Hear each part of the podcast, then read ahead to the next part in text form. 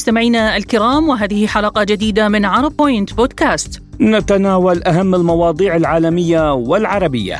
نناقش القضايا السياسية ونحلل الوضع الاقتصادي. والمشاكل الاجتماعية ونتحدث عن آخر ما توصلت إليه العلوم والثقافة. في كل حلقة نأخذكم إلى مواضيع ممتعة ونأمل أن تنال رضاكم. نسعد فيها بصحبتكم أنا شيماء ثامر. ومحمد جمعة.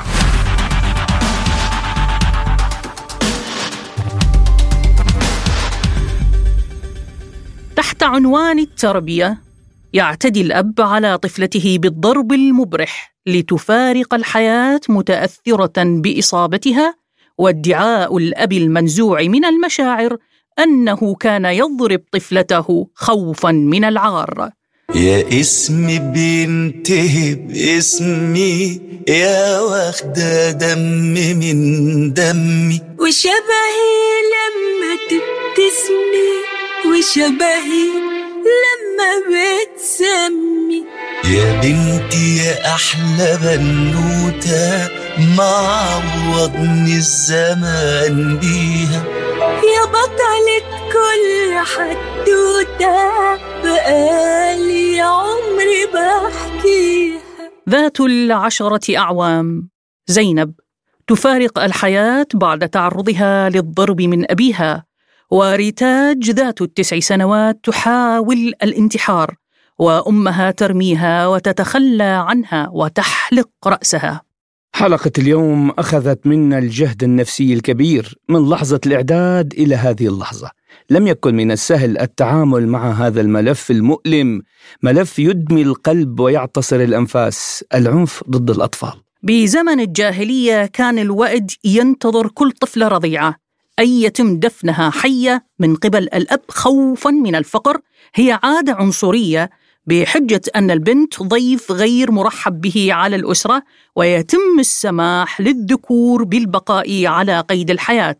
حتى جاء الدين الإسلامي الذي أنهى هذه الظاهرة بقوله تعالى بسم الله الرحمن الرحيم ولا تقتلوا أولادكم من إملاق نحن نرزقكم وإياهم. طبعا انتهت هذه الظاهرة تماما. حتى ظهرت ظاهرة أخرى مرضية بحجج هزلية واهية. العار هذا هو السبب الذي ستجلبه الفتاة البريئة لأهلها. فضلا عن العادات والتقاليد والأعراف والقيم المسمومة ذات الصلة. هبة يمنحها الله لمن يشاء من عباده. الذرية فكم من أسرة حرمت من هذه النعمة سنوات طوال. وكم من أسرة لم ترزق هذه النعمة إلا بعد صبر ودعوات. وكم من أسرة أعطيت هذه النعمة فلم تعرف قيمتها. وأصبح السؤال هنا هل إنجاب البنت نعمة أم نقمة؟ نستمع لبعض الآراء. لا نعمة ليش نقمة؟ حلو. حلوة البنت ليش لا؟ أنا عندي أربع بنات وولد. حلوين بس نظرة المجتمع يعني إنه بحبوا الذكور. هلا مرات بتكون نعمة مرات بتكون نقمة. كيف؟ بتكون نعمة إنه من حنيتها ومن طيبتها. مرات بتكون نقمة من ال- ال- المصايب والمشاكل اللي بتجيبها. لأنه إحنا بزمن الواحد بطل يأمنها حاله. فكيف عليهم البنات من اللي بيشوفه في الشارع. لا نعمة البنت. صديقة أمها البنت. حلوة بالبيت ويا أمها تساعدها يعني حلوة البنت. أزيد من يعني من الولد. لا والله نعمة أنا عندي ثلاث أولاد وبنت. يعني لما جتني البنت كنت مبسوط أكثر إشي. يعني البيت اللي ما في بنات ما في حركة ولا بي هيك. الأولاد عندنا أولاد بس الأولاد مش زي البنات. طبعا نعمة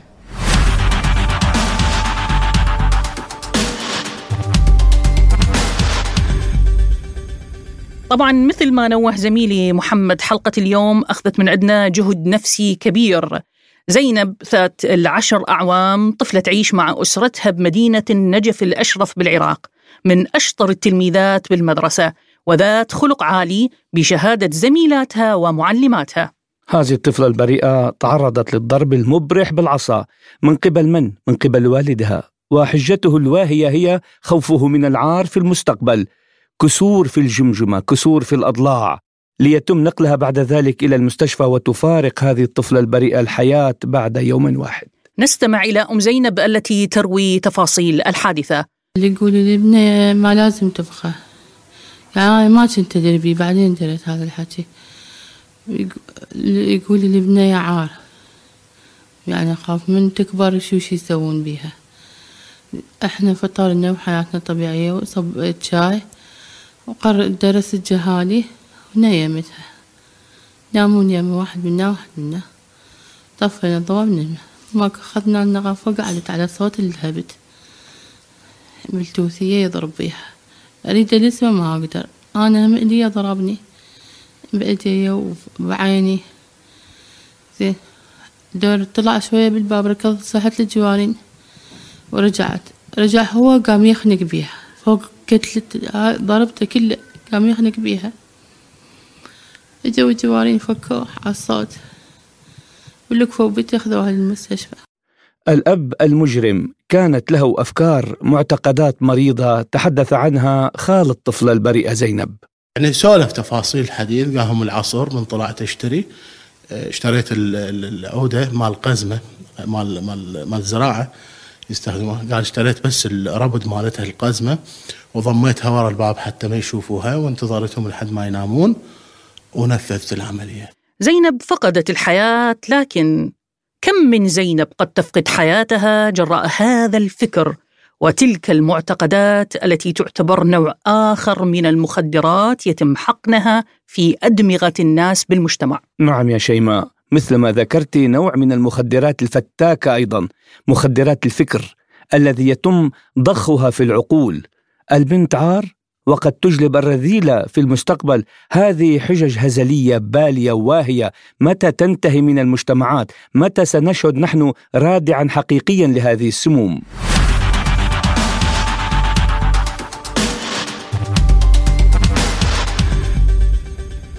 وقصة أخرى ومأساة أخرى لكنها موت من نوع آخر.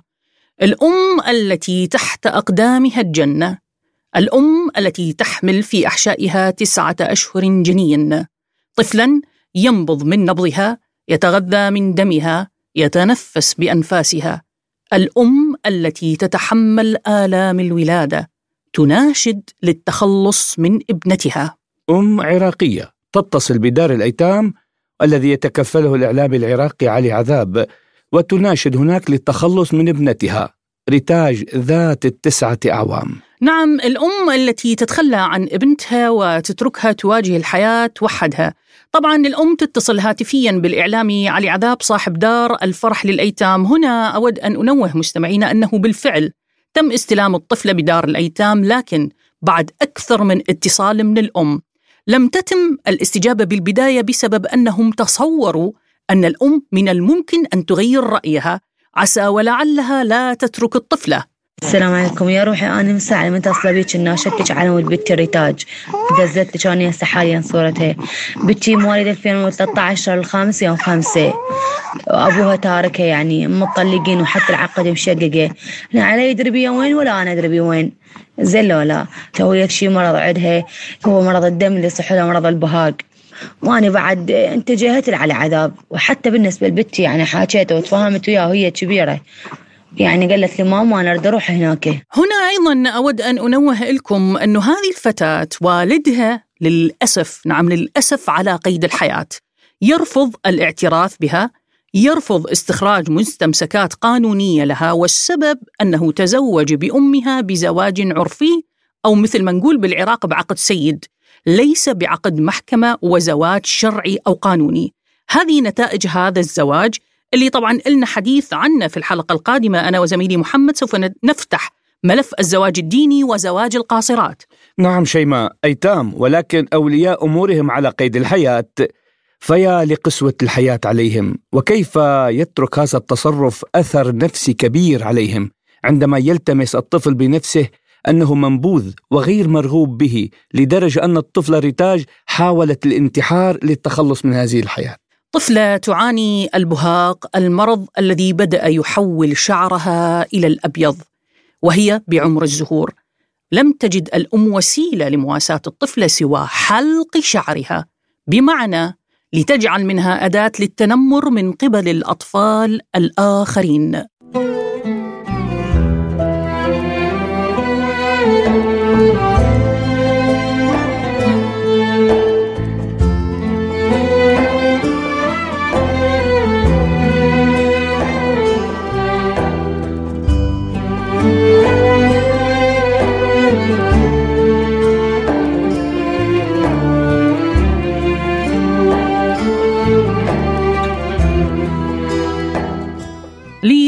الضوء على هذه يلا. القضية المهمة ينضم معنا عبر الهاتف القاضي الدكتور محمود الحسن سيادة القاضي. مرحبا بكم وأشكركم على تلبية الدعوة.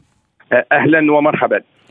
بداية سيادة القاضي العنف ظاهرة خطيرة جدا. عقوق الآباء لأبنائهم ظاهرة مرعبة بالمجتمعات العربية وخاصة بالعراق.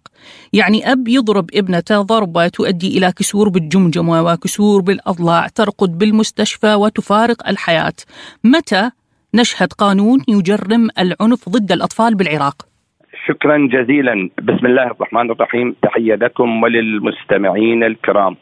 في الحقيقة ما تحدثتم به هو ليست عنف. نعم. وإنما هذه جرائم وهي جرائم جنائية عاقب عليها قانون العقوبات رقم 111 لسنة 1969 المعدل. ونحن نعلم أن في هذا القانون وردت عقوبات صارمة تعاقب كل من يرتكب مثل هذه الجريمة فمن يعتدي بالضرب على آه، ابنه أو ولده أو بنته يؤدي ب ب يؤدي إلى باعتداء وبضرب مبرح آه، يؤدي إلى كسر بالجمجمة. هذه جريمة حقيقة. فإن أدت إلى الوفاة آه، يعني تنطبق واحكام جرائم القتل العمد الواردة في المادة 405 وحتى المادة 406 من قانون العقوبات. وإذا كان الأمر أخف وأدت النتيجة الوفاة تكون أحكام المادة 410 هي التي أكثر انطباقا باعتبار أن الضرب قد أفضى إلى الموت. ونحن نعلم أن العقوبات قد وردت في هذه النصوص تصل إلى السجن المؤقت والمؤبد وحتى الإعدام.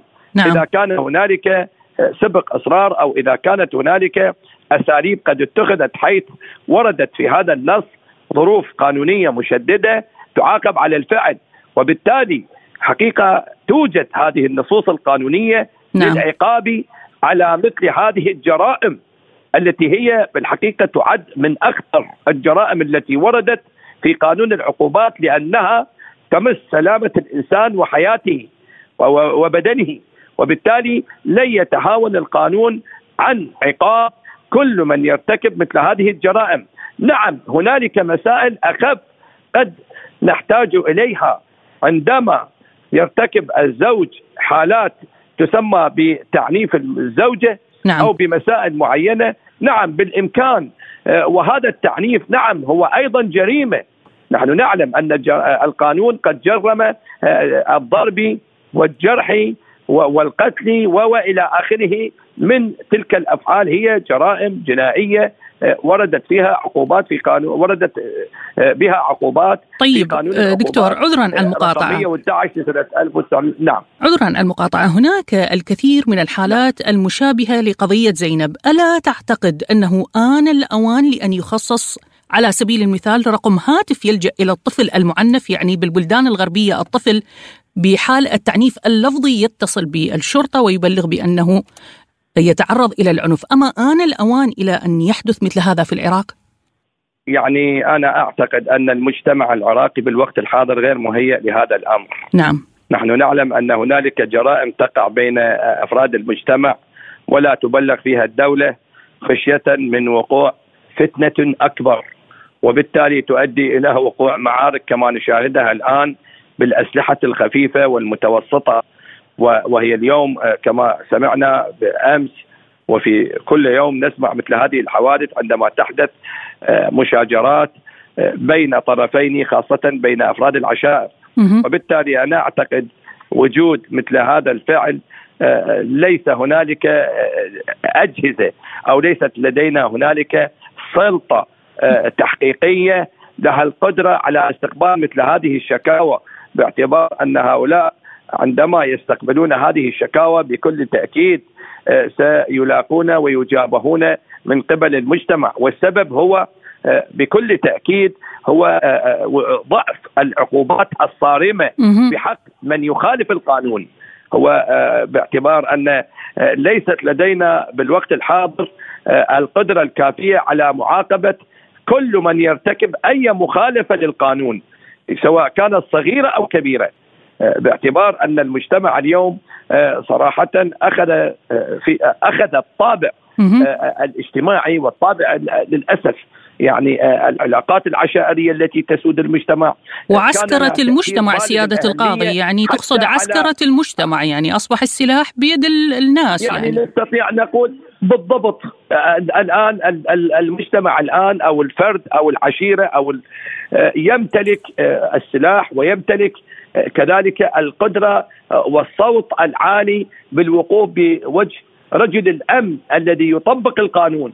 فمتى ما شعر رجل الامن بأن هنالك تطبيق سليم للقانون يحميه إذا قام بهذا الواجب الذي يحمي الطفل ويحمي الكبير ويحمي المرأة طيب دكتور دكتور هناك أصوات آه، عذرا دكتور هناك أصوات تتعالى في الشارع لا. العراقي مثل الناشطين وغيرهم يطالبون بإيجاد حل آخر مثلا يساعد الطفل بالتخلص من هذه الحياة المريرة. الحل البعض يراه هو الأسرة البديلة.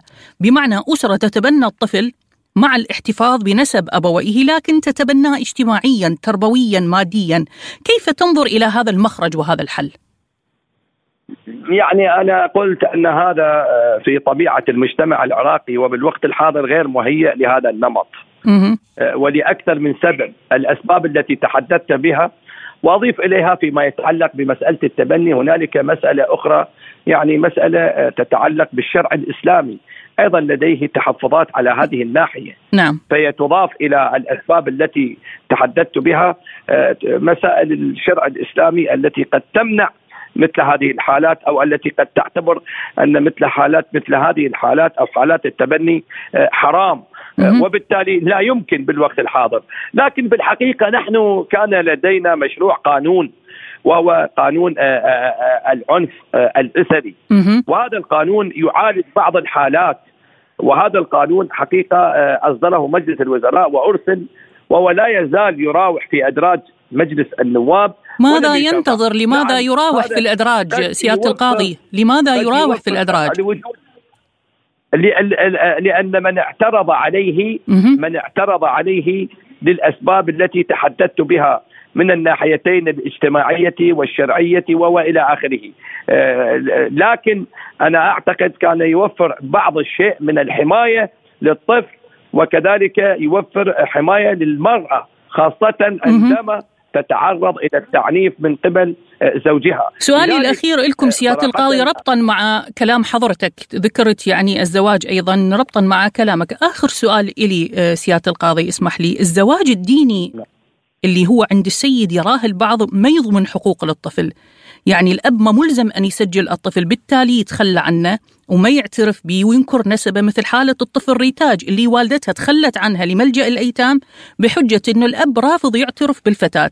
كيف يستطيع القانون معالجة هذه الحالة؟ يعني متزوج شرعا وليس قانونيا. نعم.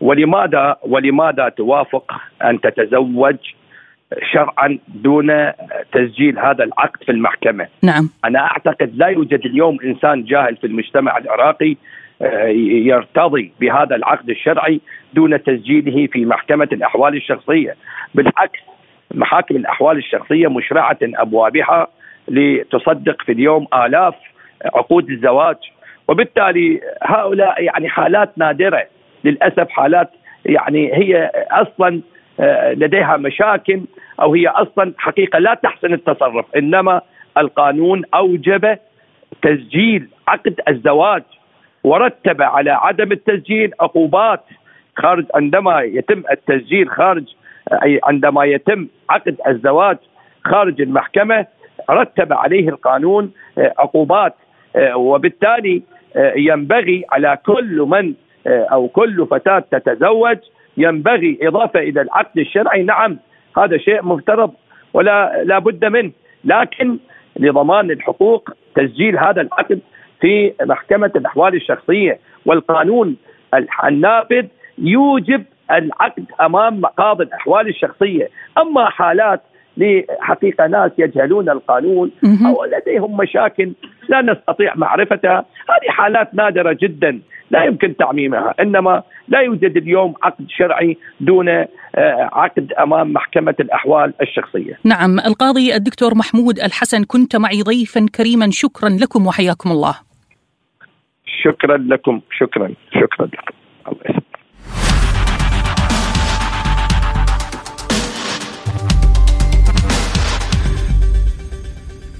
بالتأكيد انعكاس عدم رغبة الأهل بالأبناء على نفسية الطفل كبير جدا خاصة عندما يكون الطفل واعي ويفهم للكلام. يعني الطفلة ريتاج شاهدت عدم رغبة الأب بالاعتراف بنسبها واستحصال أوراق قانونية إلها. طفلة تحرم من التسجيل بالمدرسة بسبب غياب أوراق ثبوتية إلها. الأم تتخلى عنها وتسلمها لدار الأيتام. هذا إقرار من الأم بقبولها أن تكون ابنتها يتيمة على الرغم من أن أبويها على قيد الحياة ولكن ليسا على قيد الضمير. اليوم اليتيم الذي نتحدث عنه بحلقتنا ليس من فقد أمه وأباه بل من تخلى عنه أبواه. لتسليط الضوء أكثر على هذا الموضوع تنضم معنا عبر الهاتف الدكتورة شاهد حامد جبوري رئيسة منظمة الطفولة فرع صلاح الدين والتدريسية بجامعة تكريت. دكتورة شاهة مرحبا بكم معنا وأشكرك على تلبية الدعوة. آه شكرا دكتورة شيماء أنا الممنونة. يعني حبيت يعني أكون جزء من موضوع مهم في هذه المرحلة اللي هو العنف الأسري. بالضبط دكتورة. بداية اليوم بحلقتنا مثل ما ذكرتي حضرتك العنف ضد الأطفال. حابة أعرف من حضرتك كمنظمة طفولة كيف تتعاملون مع هذه الحالات؟ آه كما تكونين بالصورة دكتورة شيماء قبل داعش كان عندنا دار أيتام. دار نعم. الأيتام يعني احتواء مو بس أطفال أيتام أيضا المعرضين للعنف الأسري اللي أمهم وأبوهم منفصلين ولا أهل الأم يقبلهم ولا أهل الأب. وأيضا الأطفال اللي أمهم متوفية وعايشين مع زوجة الأب وزوجة الأب يعني مو بس تعنف وإنما كل وسائل التعذيب تقوم عليه. فيضطر الأب يجيبه ان الدار الأيتام. فكان عندنا برنامج آه، يعني متعاملين مع آه، يعني مختصين نفسيين في مجال العلاج النفسي يجون يسوون لهم جلسات ودائما يسوون اندماج مع الأطفال الاسوياء فناخذهم على مكانات فيها أطفال عاديين. هذول أكثر يعني معرضين للعنف أكثر من الأطفال الأيتام اللي فاقدين الأم أو فاقدين الأب وحدهم. ومعرضين يعني للتنمر دكتورة للتنمر أيضا. بالضبط. هذا التنمر ظهرت هاي المفردة بعد داعش تدرين يعني؟ نعم. يعني نتفاجئ إنه هاي الكلمة وهي أصلا قديمة ترى. يعني هاي الحالة موجودة من إحنا أطفال نشوف مثلا طفل آه، غير سوي مو نقول معاق وإنما مثلا يعني ليس ليس بالطبيعي جدا يعني disability هو. فدائما يكون منعزل هاي فمثل نعرف هذا مصطلح التنمر. بعد داعش ظهرت هاي المصطلحات؟ التنمر والعنف الأسري والعنف يعني آه، عندنا هسه محاكم محكمة الأسرة وعندنا الشرطة المجتمعية هاي مختصين بهذا المجال.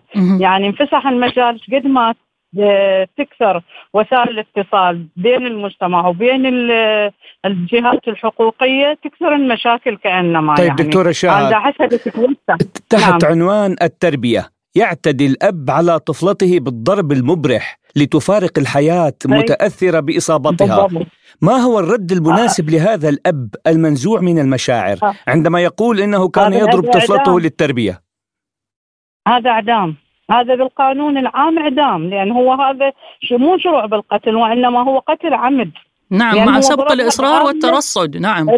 بالضبط. الآلة اللي ضرب بها آلة تؤدي إلى وفاة. مو راجدي ولا ضربها مثلا آه، على إيدها أو على رجلها. ضربها على مكان يؤدي إلى وفاة على رأسها. بحيث هو هشم الجمجمة مالت الطفلة. طفلة صغيرة كل شيء مع بيها. يعني مجرد إنه قالها تحرك من هالمكان مكان أو مو ظروف طبيعية يعني. يعني هذا الأب مو بس مجرم. لا هو يعني بالتحقيقات بالتحقيقات أجاب بانه خوفا من أن تجلب له العار بالمستقبل دكتورة. يعني هو يخاف لا المستقبل. لا هذا اتصور كذبة يعني بيألف حتى يبري نفسه من الموضوع آه، يعني أتوقع أنه هذا بمرض نفسي ليس يا لديه أما أي هو. عنده علاقات شاذة مع نساء كثيرات مهم. ويخاف لا يتحول هذا الموضوع على بيته وهذا جزء من موضوع يعني ما كما تدين تدان هاي موجودة قاعدة فقهية طبعاً، آه، طبعاً. دكتورة شيماء تعرفيها يعني نعم، فهذا دكتورة. أتصور عنده علاقات آه، غير طبيعية مع نساء كثيرات فيخاف أنه بنته بالمستقبل تصير نفس هذا أو أحد يعني يرد له رد صحيح. على حق طيب، حقوق الناس اللي استلبها طيب دكتورة الطفل المعنف من قبل الأهل كيفية التعامل بعد أن عاش هذه التجربة المريرة؟ يعني على سبيل المثال اليوم نشوف الطفلة ريتاج. بنفسها تتحدث نعم. أنها حاولت التخلص من حياتها بسبب عدم رغبة الأب أن يعترف بها لأنه الأم والأب مزوجين زواج سيد أو عقد سيد.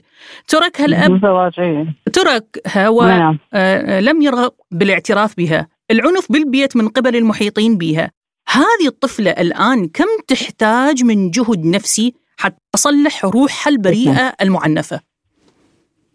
هذه تحتاج إلى مراكز صحة نفسية دكتورة. طيب. وإحنا بالعراق يعني قليل جدا الاهتمام بهذه الأمور بالجانب النفسي. يعني جزء من الموضوع يقع على عاتق الأم. نعم. إذا الأم كانت يعني ما تقدر إنه تحل هذه المشكلة يفترض المدرسة المدرسة بها إرشاد وصحه نفسية. نعم. مركز بس ما مفعل بالعراق إلا قليل يعني. يعني إحنا كنا قبل أطفال مو أطفال يعني بالمتوسط على مستوى متوسطه وإعدادية كانت مرشدة بالمدرسة. آه، نص المشكلة يوم طالبة سواء خارج المدرسة أو بالمدرسة هي تكون لها أم. طيب دكتورة كمنظمة طفولة. كمنظمة طفولة نعم. كورسات أو دورات نفسية لهؤلاء الأطفال بالضبط. هل تقومون مو بها؟ بس للأطفال للأمهات نعم. دكتورة شيماء للأمهات أقمنا هذه الدورات مهم. أقمنا شلون تدافع عن نفسها من العنف. من عنف الرجال. نعم. عندها مجال مفتوح إنه هي تسجل دعوة بمركز الشرطة المجتمعية. مهم. وأنا عضو فعال طبعا بس بالشرطه المجتمعية يعني بمستوى سكريت يعني. نعم. مو بس منظمة الطفوله ليش؟ لأن حبيت أكون يعني ظل لهؤلاء النساء والأطفال. بالضبط. من سيطرة الرجل أو من الكبح اللي يعانون من عنده هل يعني أول حصلتم على نتائج من هذه الدورات. دكتورة عذرا على المقاطعة بالضبط،. حصلتوا على نتائج من هذه الكورسات؟ والله إيه يعني عندنا نساء حصلوا على حقوق كثيرة واصلا أطفال يعني آه، بدأ الأب يتحاشى وقعناهم تعهد إنه ما يتعرض لهاي الطفلة حتى إذا هو بالبيت. اذا تعرض لها أكو يعني ينسجن أكو محكمة قلت لك محكمة الأسرة خاصة بهذه الأشياء. يعني قلت لك هسه اول البارحة بيجي رجل الظهر المرأة صايمة قتلها قتل يعني بشع لا إله إلا الله. يعني أي والله يعني منطقة بيج بالمالحة. هاي منطقة يعني صحراوية يعني أكثر من ما هي ريفية. فهذه يعني شوف العنف يعني ضد المرأة. قلت لك قد ما كانت مساحات مفتوحة قد ما كثر العنف كأنما يعني جاي يعكسون شيء سلبي بحياتهم. يعني أنا مو محرومة من حال اقعد أصير يعني عات يعني عالة على غيري. مثلا هو الأب انحرم من الدراسة ما أريد أطفال يدرسون. والله أنا انحرمت من الدراسة. هم مو مشكلتهم مو سببهم. بالعكس يفترض أنت تعوضهم. نعم. تعويض. يعني مجال حقوق الإنسان مفتوح. والإسلام أصلا منع هذا الشيء إنه الطفل ينضرب أو البنت تقتل لأجل العار يعني هذا الوئد يعني الوئد هذا هذا الرجل اللي بالنجف اللي قتل بنته زينب نعم. هذا وئدها طبعاً. ليش حتى يخلص من العار إي يعني هذا هاي مشكلة يعني هذا الإسلام أصلا رافضها تماما عدا هسه هن- يعني منظمات حقوق الإنسان العالمية كلها ترفض هذا الشيء. نعم دكتورة شها أنا كنت حابب أسألك كمان عن الأسباب التي تحول الأب من منبع الأمان إلى منبع للقسوة والتعذيب. آه، فأنت كفيتي ووفيتي. شكرا لك. الدكتورة شاهة دحام الجبوري رئيسة منظمة الطفولة فرع صلاح الدين. كنت معنا ضيفة كريمة بحلقتنا لهذا اليوم. شكرا لكم وحياكم الله. شكرا بارك الله فيكم. وإن شاء الله صوتنا يوصل لاعلى المستويات ونلقى حل بكل لهذه تأكيد. المشاكل اللي يعاني منها الأطفال في كل العالم مو بس بالعراق الجهود يعني الطيبة يمكن دائما لها موقع في هذه. آه. نعم نعم نعم نعم. شكرا جزيلا. مع السلامة.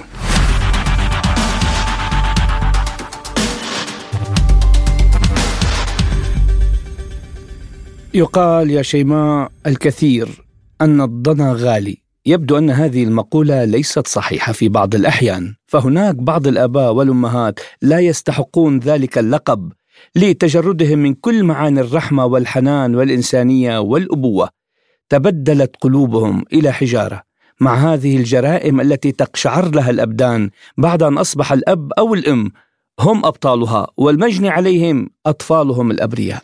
نعم يا محمد للأسف نشاهد هنا قرية تعتريها موجه من الحزن على طفلة لفظت أنفاسها الأخيرة بسبب التعذيب على يد أمها. وهناك في قرية أخرى دفن الطفل بمثواها الأخير. قصص كثيرة مؤلمة تدمي القلوب ضحاياها أطفال سلب نوالهم وسرق منالهم وظلموهم حقهم من تولوا أمرهم. استيقظي آن الأوان فالعث قد ملأ البلاد والخفافيش استبدت. والجراد أكل الأخضر واليابس في تلالك والوهاد. استيقظي آن الأوان هو ذا ساعدي ما زال فتيا. أحمل الضوء بأيد لا تهاد وعيون لا تخادع وطريق لا يخان. يا بنات يا بنات يا بنات.